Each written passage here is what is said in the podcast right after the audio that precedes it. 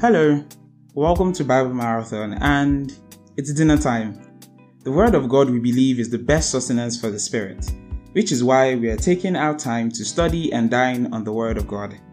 So, join us at the table for Word Dinner. I'm excited. Today is the last. Ah, should I say it that way? Well, yeah. Today is the last time we no not the last time. I want to phrase this correctly. This is the last chapter of the book of romans. And i'm super excited to be able to say that because of all the times we've had doing bible study together here i know that this one has been the longest. I don't even know if it's the longest. I know we did acts but acts was more of a story story like you know book. So we just followed through the story. Um, but Romans was more doctrinal. So we had a lot of, you know, teaching. So there were chapters that we dealt with, and it just took so very long. And then other times we went through some and they were really quick. So I'm I'm doing I'm really gonna stall a little bit because I would love a few more people to join mainly because like I'm I want to try to end the the book and then kind of give us like a take home like what should we do with the book of Romans? What's the whole point? Why was it written? And if you've been attending um Word Dinner for a while, you know that we've said something about every book. When you approach a book, the first thing you want to ask amongst four questions is who wrote the book because the person who wrote the book gives a lot of information into what to expect from the book. So Paul wrote the book. You know that Paul was called to the Gentiles. You know that Paul had a very unique ministry. He explained very clearly the mystery that was hidden. Um, so he had that ministry specifically. He had a teaching ministry and he had an apostolic ministry right? So when you see that Paul wrote the book, you know how to approach it. The book of Acts was written by Luke, so you know that Luke is going to come from a very educated standpoint. That's why he's putting down all the facts clearly, precisely, mentioning days, mentioning people, people's names, locations, times. Like just imagine that somebody is writing a record. Luke is writing the record of the book of Acts and he gets to chapter 20 and he's saying things like, for three years, you know, mentioning that Paul had been doing ministry in a place for three years, night and day with tears. You know, the fact that he could calculate how long that was done tells you a whole lot about his, his approach. And the fact that he will mention the number of people that were in, at the upper room, right? Like details. Um, so the author always helps us with enough information about the book. So I want to ask you a question. Who can tell me why the book of Romans was written? I mean, we've been th- going through this book, we've seen so many things. So can someone help me with like a, a a pretty good summary of what the book of Romans is about? If I say take this book, read it and tell me the summary, how can you summarize it? Can anyone help with that? How can we summarize the book of Romans? I know chapter 16, but we've read 15 chapters already, so you should already have a good idea what the book is is about. So who wants to take a step? I don't think anybody will be wrong. I'm I'm going to patiently wait. I want someone to respond. What is Hello. Hi, Bankia. Thank you very much. So we should just say any like do we have to summarize the whole I, no, just if someone said, "Hey, you have you read Romans? and you say yes, can you tell me what it's about? Since just like, oh, okay, I read the book and this is the story. Okay, I don't think I have the answer. I have like four bits and pieces. Let's hear it.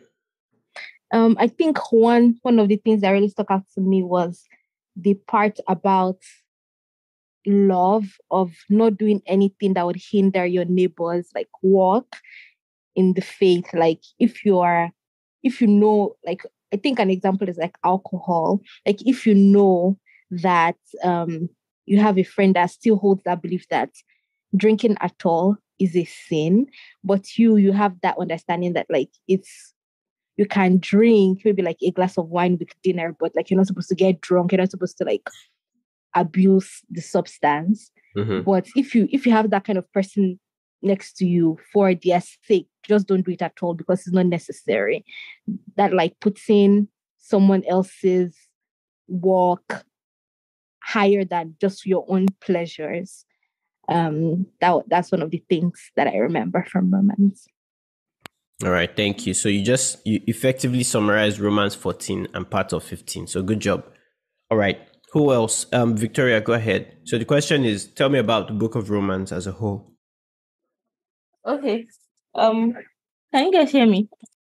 All right. So yep. the book of Romans, I think the summary would be proving the the book of Romans is a book that details how salvation, how people get saved. So it started from why man needs salvation, categorized different types of people that need salvation, how salvation came from Abraham, right?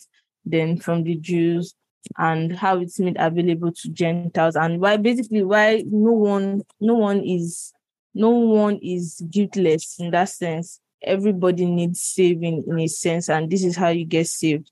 Right. And then from verse 12, it starts it starts um no not from verse 12 i think from verse 8 it starts talking about like the the um things that are expected of someone who's saved romans um romans 8 it says um there is therefore now no condemnation for those who are in christ jesus. It also says it also you know describes how those who are led by the spirit the sons of god are led by the spirit of god and you know different things. And from verse 10 i think 10, 9, 10, 11, thereabouts was talking about how Paul really longed for the Jews to be saved and how he believes that the salvation of the Gentiles will cause the Jews to be envious and then also bring them into salvation. And then from verse 12, he starts talking about like um general, like what is expected of those that have been saved, how we should you know, um, present our bodies as living sacrifices, and also the things that um, Banker mentioned about love, how we should learn to put others first. Thank you, Vicky. Thank you very much. So, um, um, Dara also says in the chat, the book explains the path to righteousness through faith in Jesus Christ. I love that. Also talks about God's plan for salvation for all men and talks about how to conduct ourselves as Christians. So I love the feedback. I'm happy. It means that you guys have been following. The whole point of reading a book is not just to show off that you've read a book. Like if I tell you, oh, I've read this book, the question or the real point is what has the book done for you? Like what's the point of reading a book? I can read a hundred books. But if there's nothing there that transforms me, there is I'm as I'm just the same as someone else who hasn't read it. So it's not one thing to read the book. People think there is something very spiritual about the act of reading the Bible, and to a degree, there is. It's it's it's a it's a discipline to have. It's something that keeps you in God's you know hallowed presence, as it were, seeking and listening to His word. But what's more important than reading the words of a book called the Bible is understanding it. In other words, the word of God is the Bible well understood and interpreted? So, after reading the book of Romans, you should be very apt to tell the story of the book. All right. Yanu says something in the chat. Um, one thing that stood out to me and I remember was when we talked about three types of men. I love this. This is very early in the teaching. Wow, you've been like an OG, you've been here for a while. This was when we're teaching um, Romans 1, 2, and 3. All right. At the very beginning, where we talked about the morally upright man, um, who would be the, you know, Romans chapter 2, um, the immoral man, which is what Romans chapter 1 deals with, you know, the religious man in chapter 3. And now all of them are under the, the judgment of God, regardless of your status as a Jew or a Gentile, everyone is under the the the deserve the wrath of God for being sinners. That's why Romans 3 talks about the fact that, you know, everyone has fallen short of the glory of God. And then tells us from there on out God's plan to resolve that problem. So if you've said that Romans is a book written by Paul to teach about God's plan to save hopeless humanity, that is a great summary because that's what the Bible, um, the book of Romans starts with, and then begins to move towards another direction. So it starts with the problem of man, the fall of man, and then shows that God had a plan from the very beginning, proving it by talking about Abraham and David, who had spoken about a time when God will count people righteous, not because of the works they have done, but by faith. And so he starts to build that case from chapter 5 all the way to chapter 8, talking about what salvation looks like, how it happened, where Jesus becomes the second Adam and replacing the first Adam. Talks about how God has stepped in to walk in the life of the person who trusts in him in Romans chapter 6, 7, and 8, right? You see that conflict in chapter 7. The, the man who is redeemed versus the flesh, the sinful nature, and how that fight will continue. But the victory and the solution is in Christ, Romans 8, that Jesus Christ, by the Spirit that dwells in you, is working to reform, to transform, to change you. So if the Spirit that raised Christ from the dead dwells in you, that same Spirit will also raise you up, right? And he talks about walking in the newness of life talks about expecting that Christ is coming. One of the most powerful things in the book of Romans is the revelation that the Christian can be assured of Christ's return for them. The spirit in you is the assurance of Christ coming back for you. Romans 8 11, Romans 8 16, 17, 18 talks about the redemption of the world when Christ finally returns, like everything that has been caused by corruption, everything that happened in Romans 1, 2, and 3 that needed this solution will all be fixed, right? Corruption will be destroyed and the, the kingdom of God will reign, right? That's that, kind of like the summary. We looked at Romans 9, 10, 11, and we understood from there that Paul was grieved that this beautiful message that the Gentiles are receiving, his own people, his kinsmen, the Jews were rejecting it. And he's like, what do I do? I need to show you guys that this is real and true. And so he starts to build his case about God's plan to save, regardless of how hardened they've chosen to be. Like God is still going to save people um, and commit to his salvation plan. And so he walks through Romans 9, 10, and 11 and just shows the beauty of God's plan in salvation. Look at Romans 9 at, the, at some point talking about Jacob and Esau and basically showing that God had a plan to restore the Jews as well. Even though the gospel came through the Jews and was for the Jews, they rejected it. And so God had this grandiose, beautiful plan to save the Gentiles, which he had prophesied many years ago through the prophets, to save the Gentiles so that the Jews would see that salvation which was theirs to begin with, and be jealous. And and we had a very nice conversation about what that looked like, right? What how did God cause the Jews to be jealous? You know, and then by extension in Romans 11, God's plan is that all the nation of Israel will be saved. Now, it doesn't mean every single person who is a Jew would be saved, but rather as a nation, they will all admit and agree to the to the to the messiahship of Christ, if that makes sense. And then we now move to this the second part of the book of Romans. The first part was doctrinal. Here's what prop what happened, the fall, here's the solution, here's how God wants to restore everything back. Beautiful. Now, based on this beauty, based on this gospel message, here's how we ought to live. So Romans 12 to the end goes in that direction. So Romans 12, I'm giving this summary because I feel like it helps to bring it, you know, full circle because we're ending it today, hopefully by the grace of God. And Dara said amen. And we're going to do a very nice um, you know, summary eventually when we, before we move to the next book because I feel like there's still some things that we need to answer in the book of Romans. I feel like the first step is read through, understand it, and then come back. And I think this is kind of like if an assignment for everyone, you know, listening. Like on your own, read through the book of Romans. Now that you've been in this class, you've learned so many things about the book.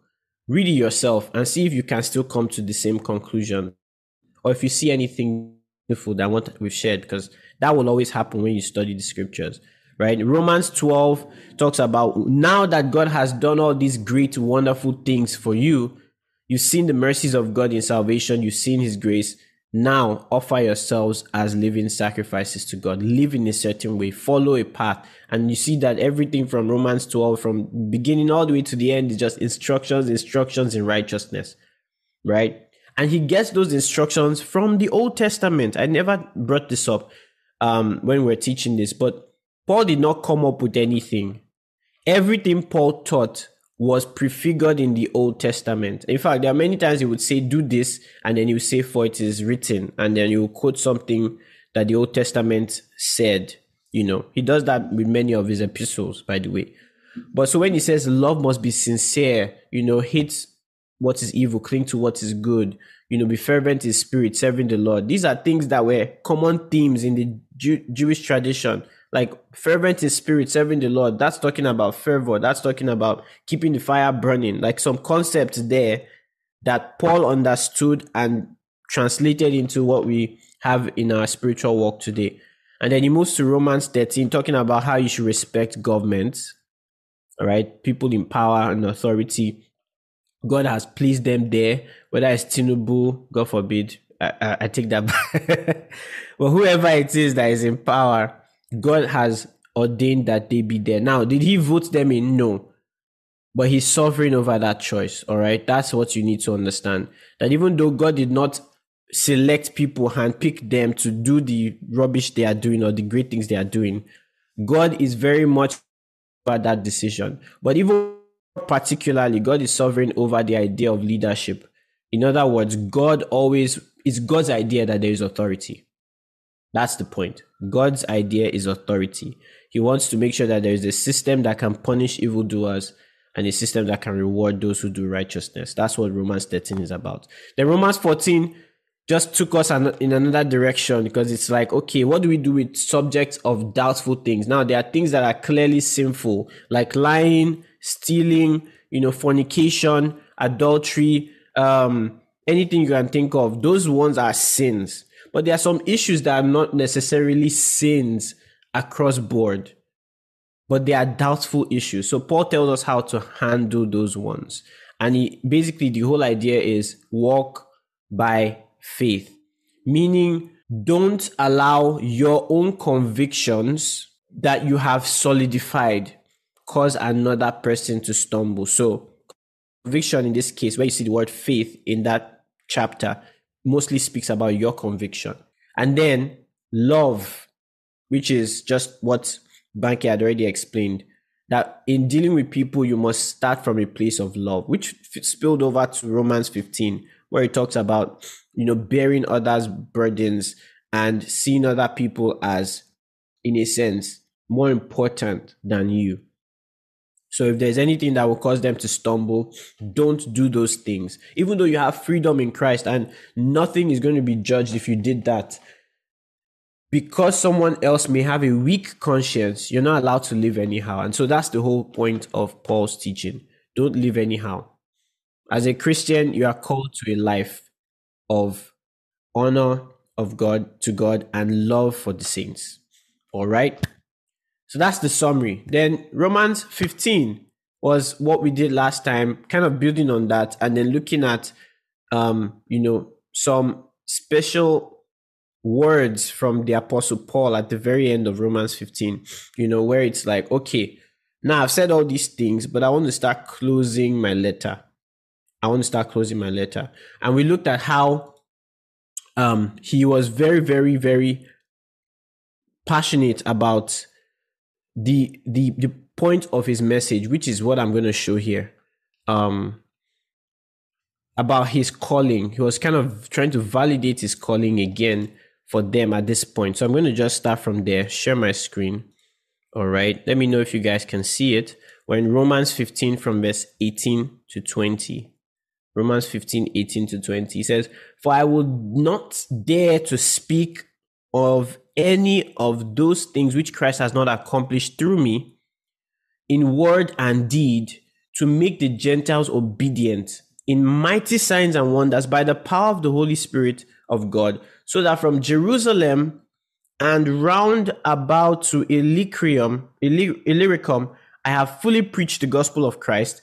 And so I have made it my aim to preach the gospel, not where Christ is named, lest I should build on another man's foundation. And we explained that Paul was just trying to say, hey, I have travel plans, but let me just summarize my ministry.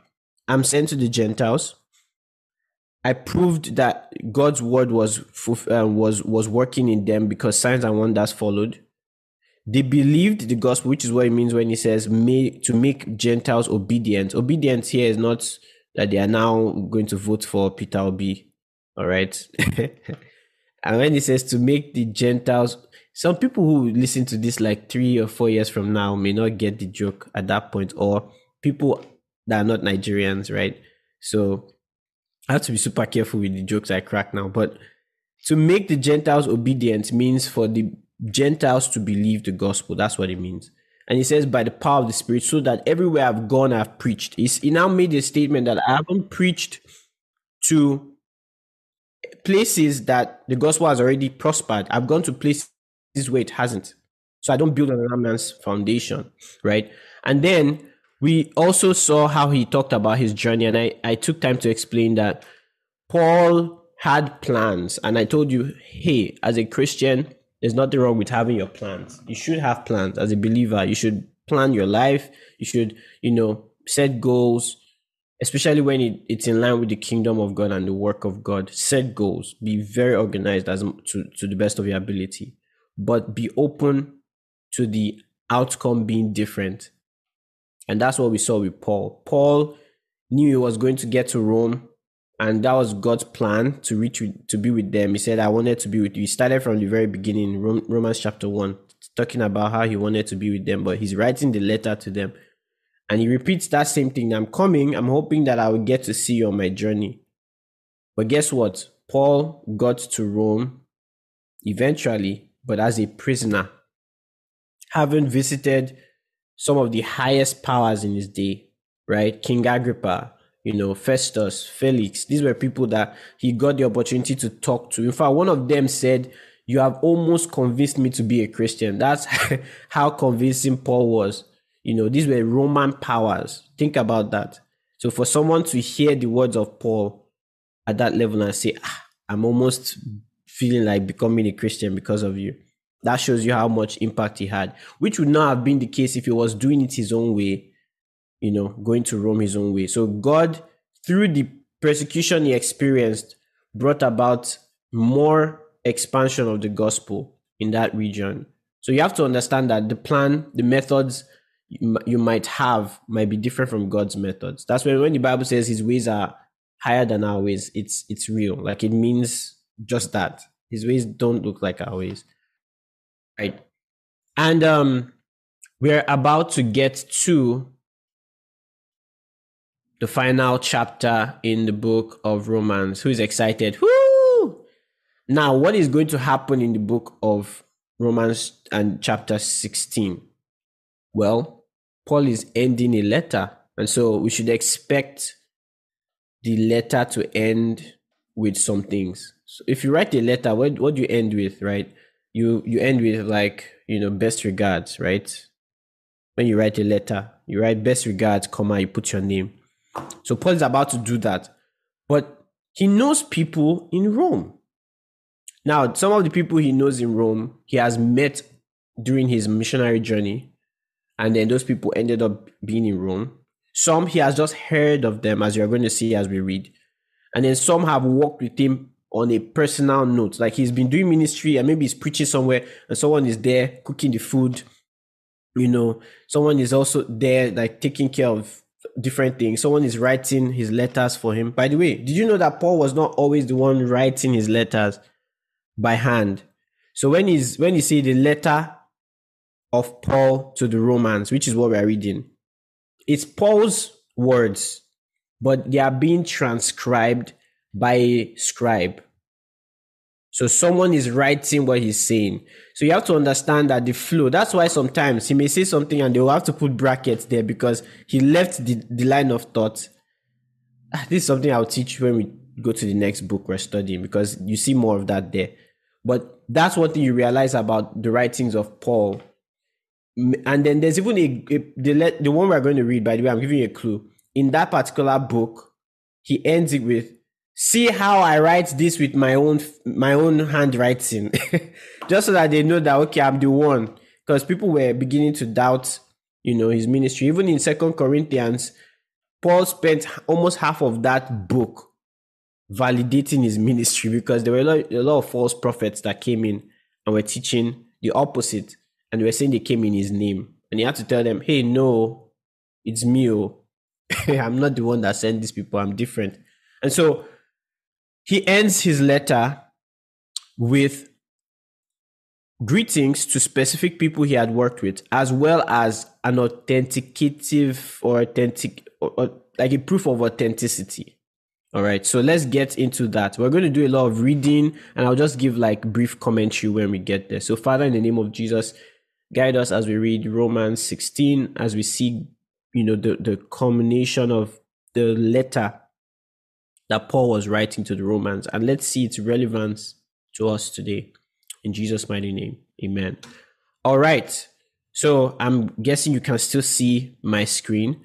It's a weird way to start the last chapter, right? He just says, I commend to you, Phoebe, our sister, who is a servant of the church in Cenchrea. And I want you to do something as we read through this now. Some of the names will be weird, just like it is when an American is trying to list all the Nigerian names, you know, they, they butcher it every time. You might be seeing that happen when I read through. So just forgive me. Some of these names are, I mean, they are Roman names. Some are, you know, very ancient names. So, but I want you to pay attention as we read through. Three things. Number one, what's the agenda? And I'll tell you why that's important. So pay attention as we read. There's some that we'll never know but there are some that we can tell their gender. That's one. Second one, I want you to take note of what Paul commended them for. All right. So what did they do? What was it that they were commended for? And then also the third thing is who were they? Re- what, what relationship did they did they have with anyone else? So be looking out for their relationships with other people, because these are powerful things we can learn from this chapter. So, like I said again, the first thing what's their gender.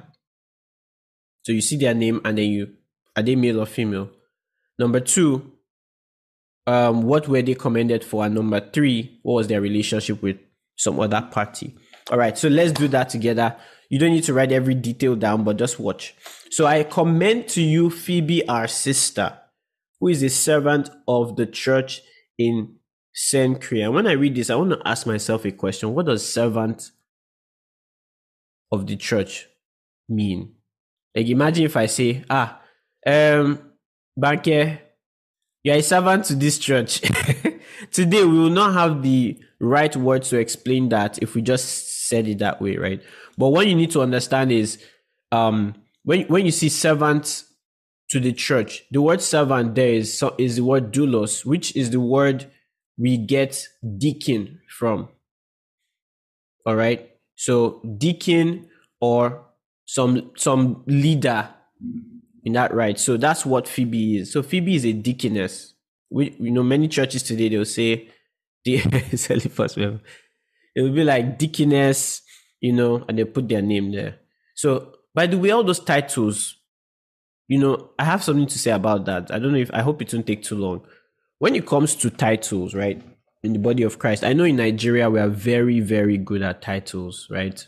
So, I mean, that was one of the sh- biggest shocks when I came to the US. Everybody in Nigeria, you have to call them by their title Pastor this, Apostle this, Evangelist. In fact, the church I was growing up in, there was they, they, they took the titles as levels of your of your spiritual growth in ministry. So it started with brother. You start with brother this, sister this, right? Then you've now worked hard, you have done, they say, ah, this one has worked very hard in ministry. They now give you ah, evangelist sister this or elder sister this. Then you now move up again. You're now maybe pastor this. Then if you're like the head pastor, they will now put it there, head pastor this. Like, you know, some of you know what I'm talking about. And different churches would even switch it up. They will, they will give, they will use the fivefold ministry as the levels. You start as teacher this, right? Then pastor this, then evangelist this, then when you're now at the top, top, top, you're now apostle this. I'm like, no, no.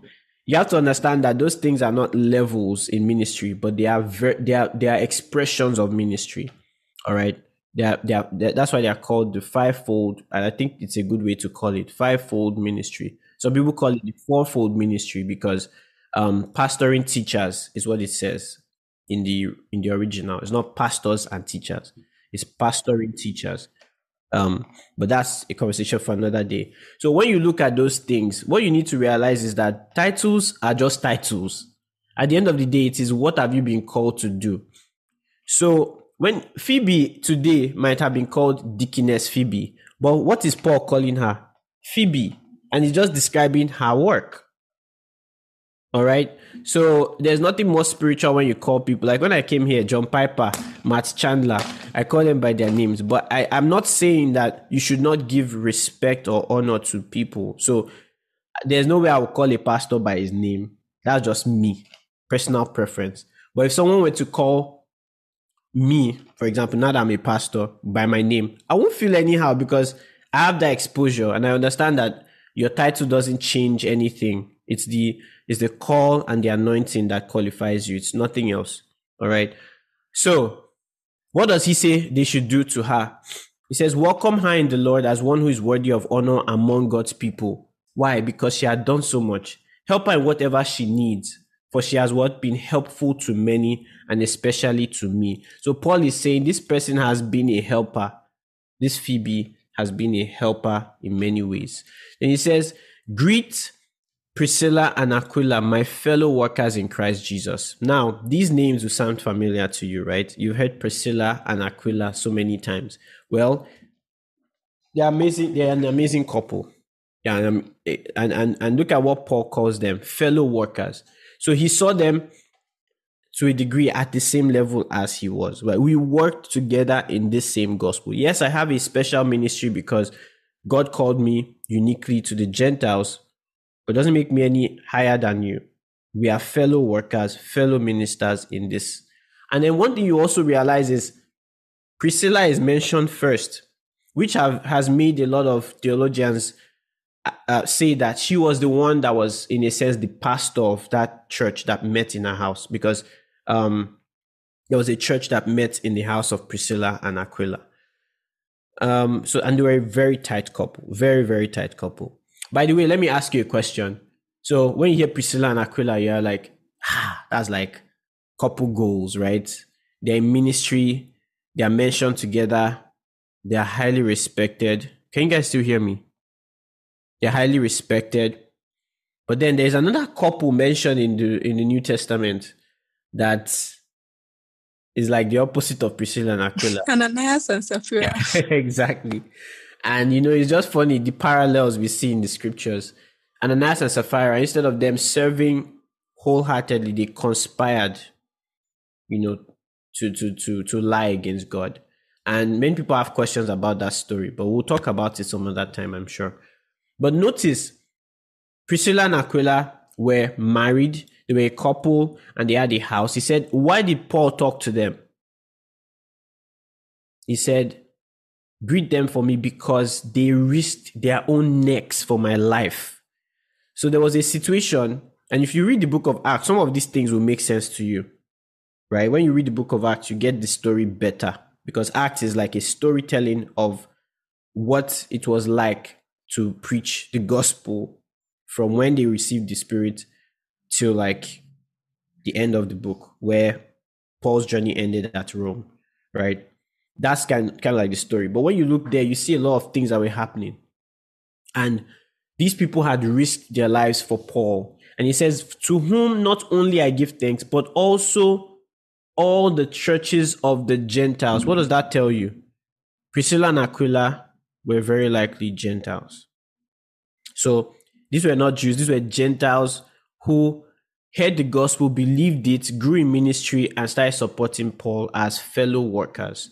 He says, likewise, greet the church that is in their house, like I just said. So I want to talk about something now because um a lot of people spiritualize smaller churches or churches that meet in a house. There's this whole house, home church movement, right?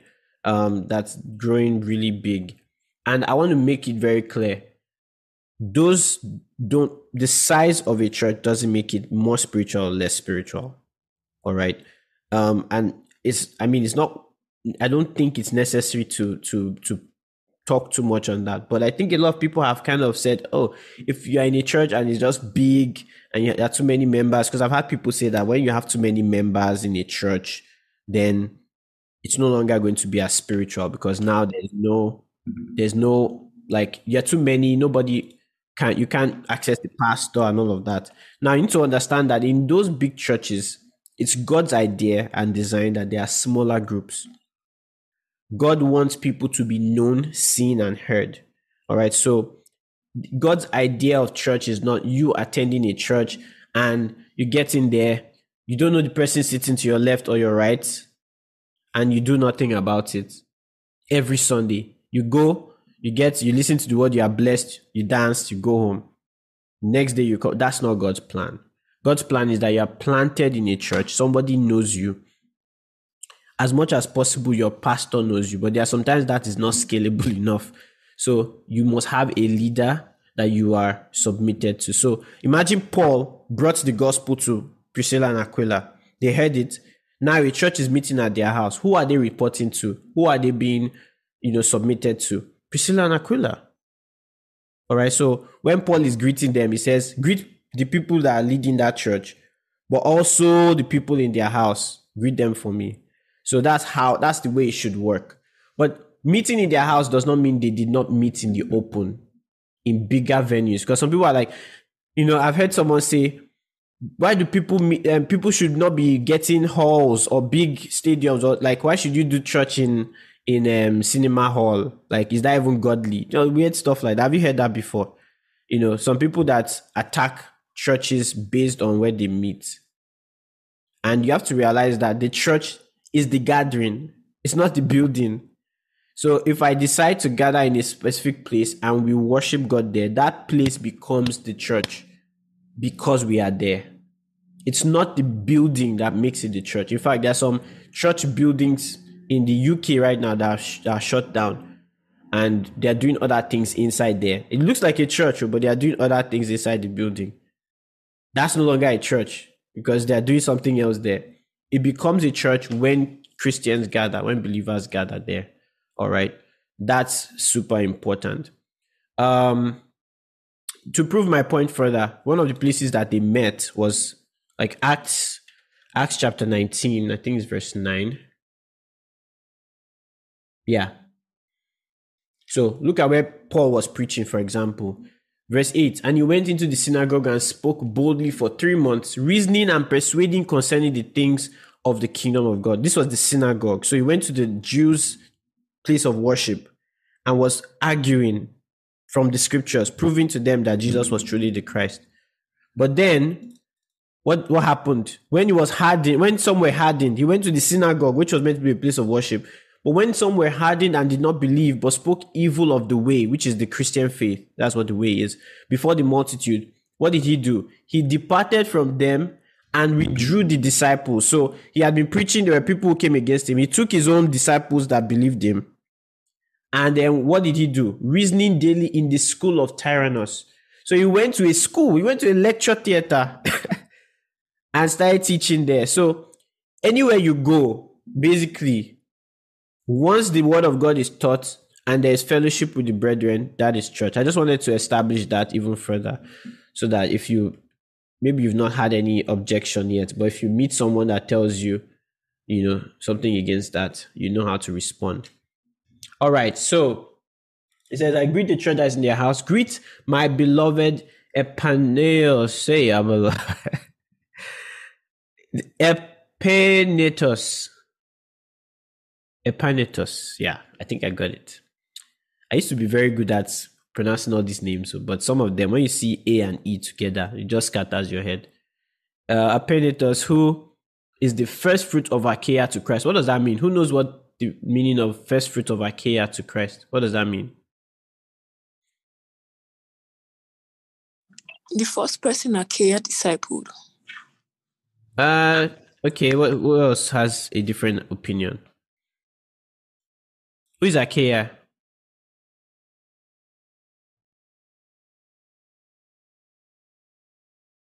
Who was here when we were reading the book of Acts? I think that's what I should ask. Achaia is not a person. so when he says who was who is the first fruit of Achaia? When he says the first fruit of Achaia that believed in the city of Achaia. Exactly. So they brought the gospel there, and this is one person that turned the their um what's it called? Turned to believe. All right. So it, it was a province in um, the Roman Empire, basically. That's Achaia. So the first fruit of Achaia to Christ. When you see first fruit, you see why Bible context is important. Because someone will see first fruits now and start thinking money that you take at the beginning of the month or the beginning of the year as a seed to God or something like that. But you have to understand that first fruits can be can mean the first of something. It can be anything, right? So Jesus Christ is the first fruit. In what sense? First to rise from the dead, never to die again. So he's the first fruit in that light. Um, if I have if I if I have a farm and the first plant that comes out of that farm, that's my first fruit. It doesn't necessarily mean it is like tithe or offering. You get like you have to understand the context. So first fruits of Achaia to Christ is the first person in that city, which is in the Roman Empire, in a Gentile nation, to come to Christ. So he says, greet who? That guy, Epaneos, Ep- Epanetos, sorry. And then greet Mary, who labored much for us. Now, so a lot of people have said, well, this could be Mary in Jesus' time. I doubt that because Paul came a lot longer after, um, a little longer after. Um, but Mary was a very popular name. In fact, if you read the Bible carefully, you see like six or seven Marys. You know, so Mary is just a name, like just how you have Tunde today, and Tunde is everywhere, or Bosse, or you know, Jessica. Jessica's name is too popular, Seth. So like that's how it is. Um, there. So Mary was another person who worked. Then greet Andronicus and Junia. Andronicus and Junia, my countrymen and my fellow prisoners who are of note among the apostles. Think about this. So, Andronicus, some people say is a guy. Junia is a woman. Very, very, because there are some external sources that refer to Junia. So, um, that's that one is very easy to prove. It says, My countrymen and fellow prisoners. So these people were also in jail for the gospel. That's serious. And and it says they were um, uh, they are of note amongst the apostles who also were in Christ before me. Now, there's this whole idea that women should, you know, there's this fight against women being in ministry, and I've talked about it a lot. Women have a very important part to play in ministry. Very, very important. Like, if you look at the number of people Paul has mentioned, you will not be surprised why we have more women in church today than men. Like, it's kind of like, it's not a new phenomenon. I think even back then, look at the number of people he has listed and almost equal. Wait, who has been taking note of the gender? You notice that a lot of women have been mentioned as well. And we're still, we're still yet to see some more, you know. And when he says my countrymen, just because it says countrymen, it doesn't mean, you know, just the same way you can say all men will be saved, and doesn't mean like only male human beings, right? So it's that same language here. So my country people and my fellow prisoners who are of note amongst the apostles, meaning the apostles knew these people closely. And then it says they were in Christ before me. So Paul is even speaking to people who are, you know, advanced in their faith before he even came. And then he's greeting Amplias, my beloved in the Lord. So this is someone who is dear to him personally. So it's like there's someone that maybe I has worked with him in ministry. We don't know the details, you know. Someone said we have four Tundes in my office. Just the office alone. Wow. I heard that Femi and Tunde are very dangerous people. Please write a 10 page essay proving that that's not true. It's not always, it's not, you don't, like I said, titles are just what you add to, you know, people. The real essence of a person is the person. So that's on me. All right. Well, let's go on. Greet Urbanus. This name is very funny. Is this like one of these? Is, is this like an Igbo name? I'm sorry. Greet Urbanus, our uh, fellow worker in Christ, and Stachys, my beloved. So, same thing. See that same flow. Like, you know, greet Apelles, approved in Christ. He's just playing with a lot. I feel like at this point, he's just greeting all the people that come into his mind. A lot of people. Greet those who are in the household of Aristobulus. He's not an Aristo. By the way, some. I'm sorry. I know, like, you know, when you have Festus, those names, it's hard to find the Yoruba Festus. I've, I've seen it before. I'm just saying. Festus, um, Pius, Urbanus. That's why I said it sounds like an Igbo name, but please, just I'm just joking here. Um, greet those who are in the household of Aristobulus. Now, um, a lot of scholars have said that when Paul Paul did not greet greet Aristobulus in this case, which seems to infer that people were meeting in his house, but he was not necessarily saved. So that's a possibility where the people meeting in a particular location may be, may be in a place that is owned by someone who is not even a disciple of Jesus Christ. And it's like, wow, you know, come to Christ, believe, you know, but that's that's the theory some people have. It's possible he was also saved. Then greet Herodion. When you see a name like this, you know that there are very strong affiliations with the Roman people at this point because Herod had like a Jewish stroke Roman um, origin, right? So when you see Herodion, Herodias, all those names, you know that it's, it's connected. It's like how we have, um, you know, Olu. Somebody's name starts with Olu, Olu, Olu, right? You can have Olufemi, you can have um, Oludapo or Chigozie, um, Chidebere, all those names. Like there's always that thing that is consistent. So you can see that theme in, in the naming here too as well. But Paul had a relationship with this person. He said, My countryman. Because Paul also had dual citizenship. Many of you know, right? He was not only Jewish, he was Roman. He had Roman citizenship as well. He said, Greet those who are the household of Narcissus. And we don't know if he's a narcissist, but just his name just looks like that. I knew I'll have a lot of fun reading these names. and then greet Tryphena and Tryphosa, which I think might be twins. It's very likely that they are twins, you know. But they are also one of them is a lady. I don't know which one, but they've labored. said this was an Edo. He said, "Who has have labored, in the Lord? Greet the beloved Persis, who labored much in the Lord." Notice this. See, there's a difference here, and I want to point this out to you. Tryphena and Tryphosa have labored in the Lord, but Paul says Greet the beloved Persis who labored much in the Lord. Guys, there's a there are differences in levels of of of, of work when it comes to ministry. There's some people who just do the barest minimum, right? Just okay, to come to church, I'll come to church, you know, and that's good. But God is calling us to more. Like the fact that Paul is even showing distinctions here. This one's labored in the Lord, but this one labored much more. There's some he will call my beloved. There's some that I will say we're, we're my fellow countrymen. And then there are others who are like the church that meets there. But you have to understand that when it comes to the Christian faith, the bare minimum is not the ideal. A lot of Christians just want to do, just they just want to get by. But can your story be told when you leave the earth that ah Tommy, Tommy served God. Like, can that be something somebody will say? Like, ah, if there's anything I know about this person, no, that church, there's she will never default.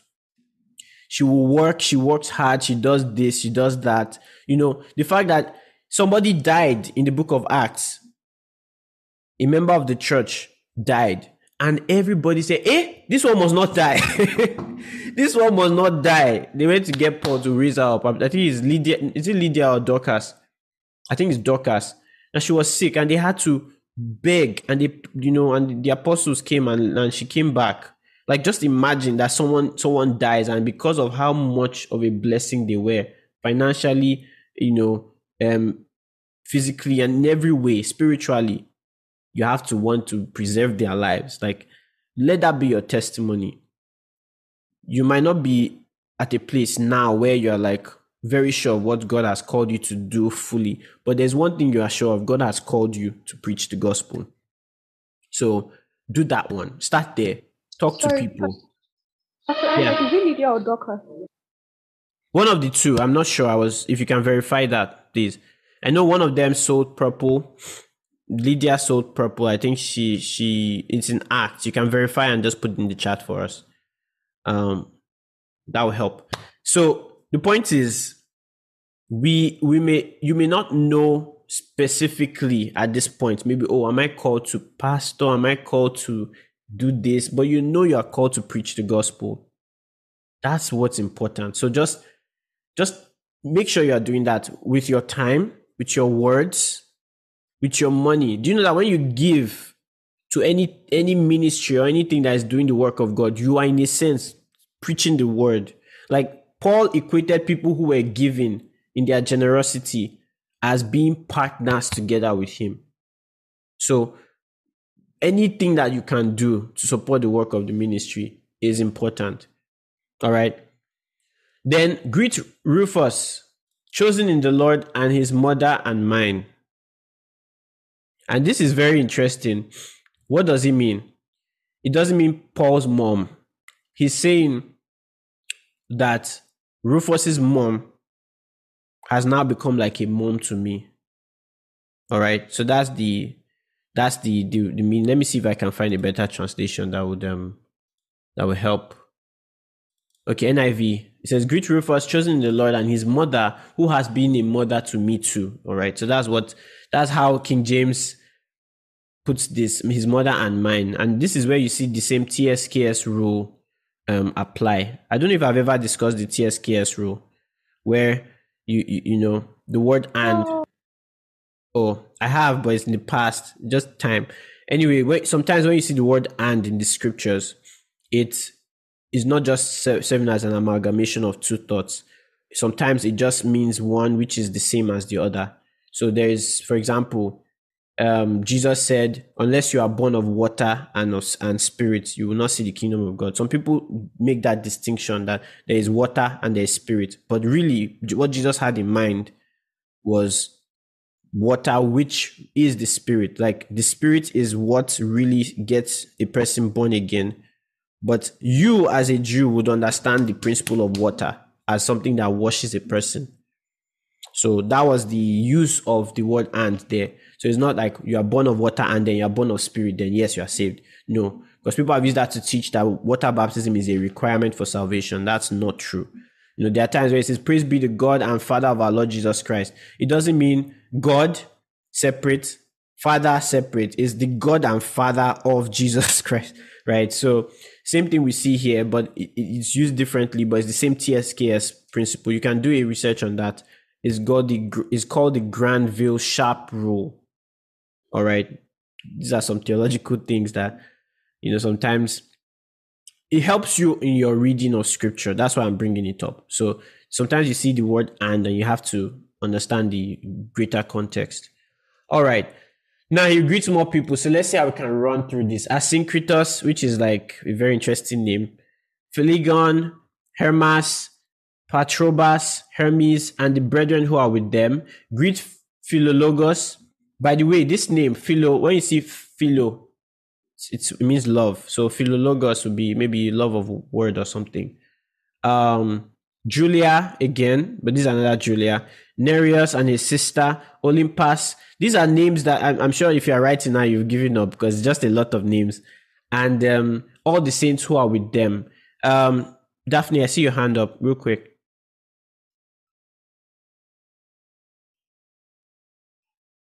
You're muted. Sorry, sorry, sorry. Yeah. I just wanted to point out that all these names, lots of Catholics have these kind of names.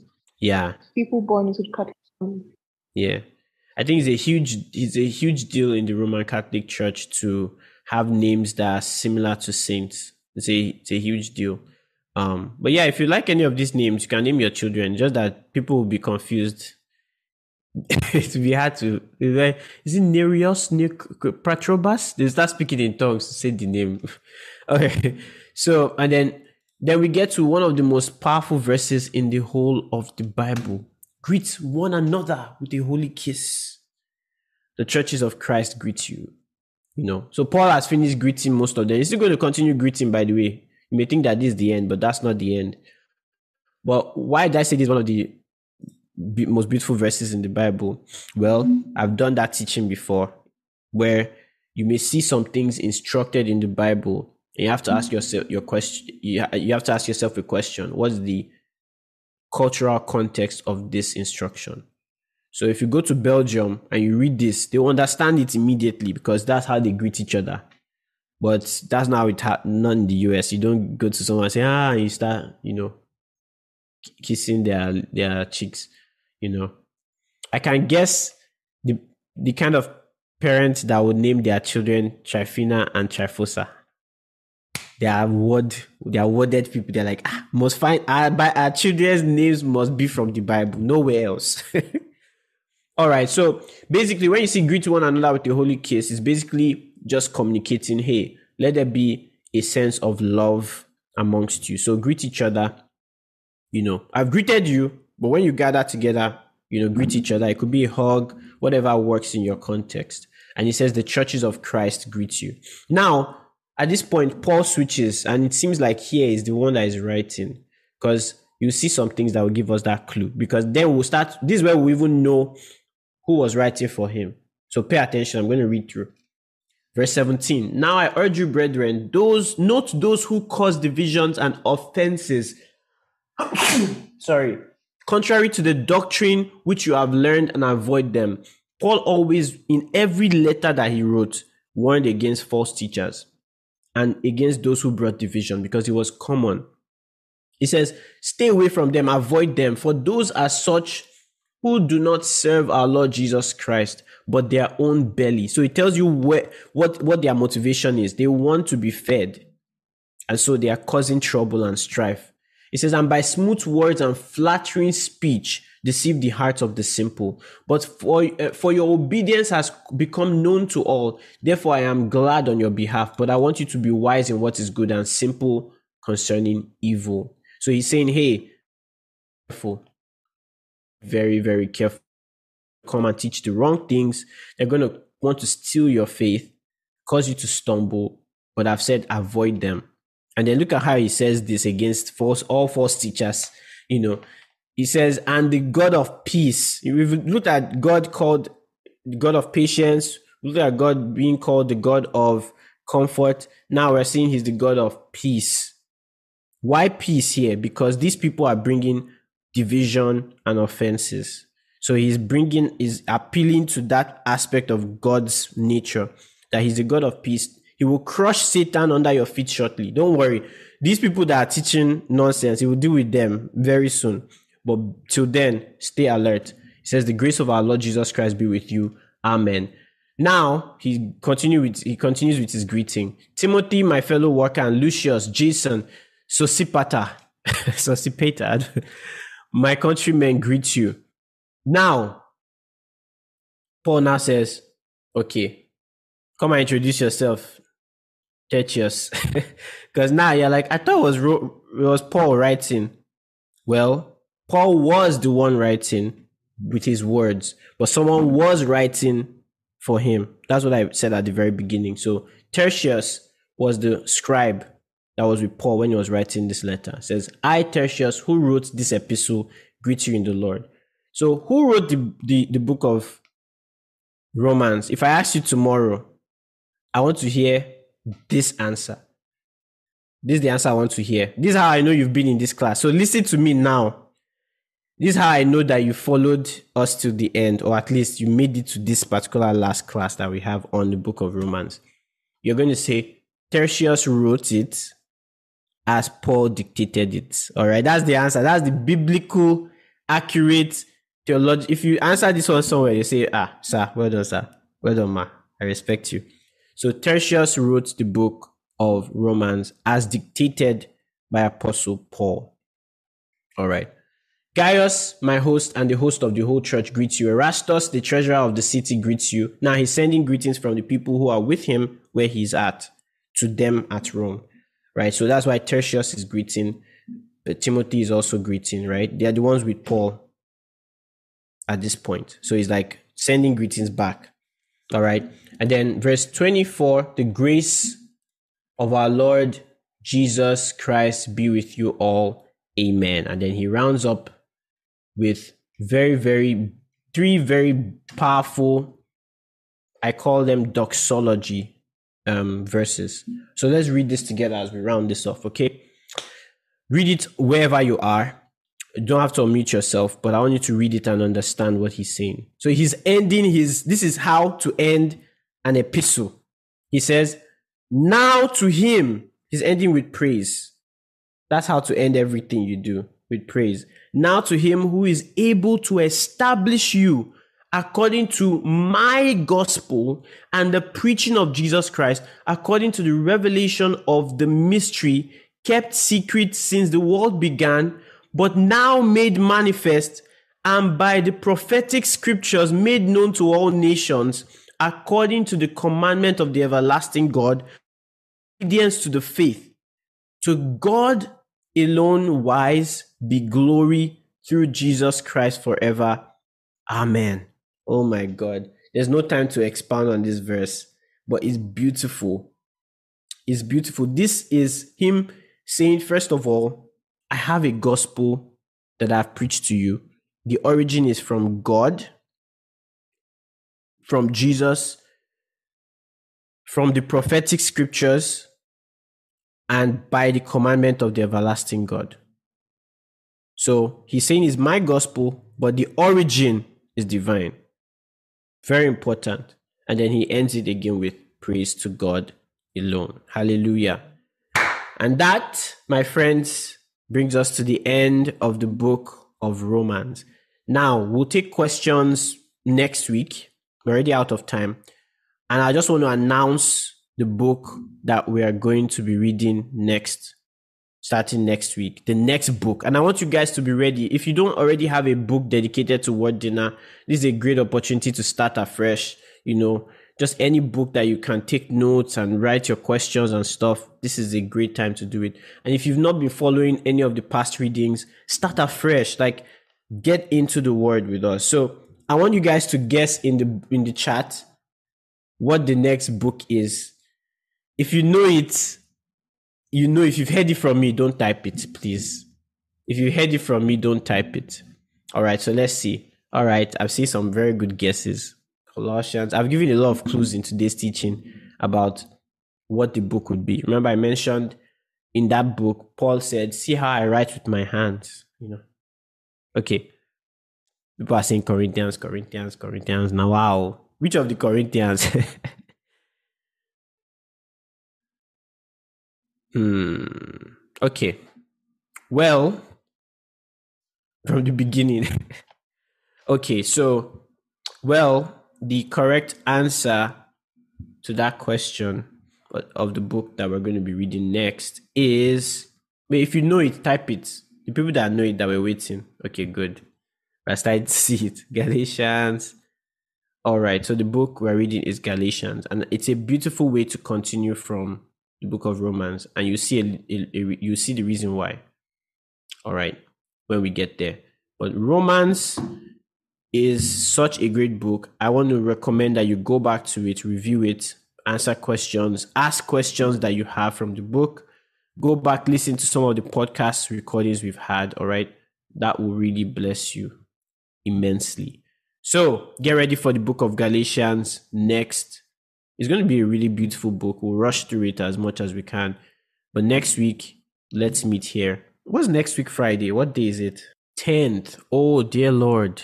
Okay, we might do something else before we get into Galatians because I very likely will not be available. But don't worry, I'll communicate it to everyone.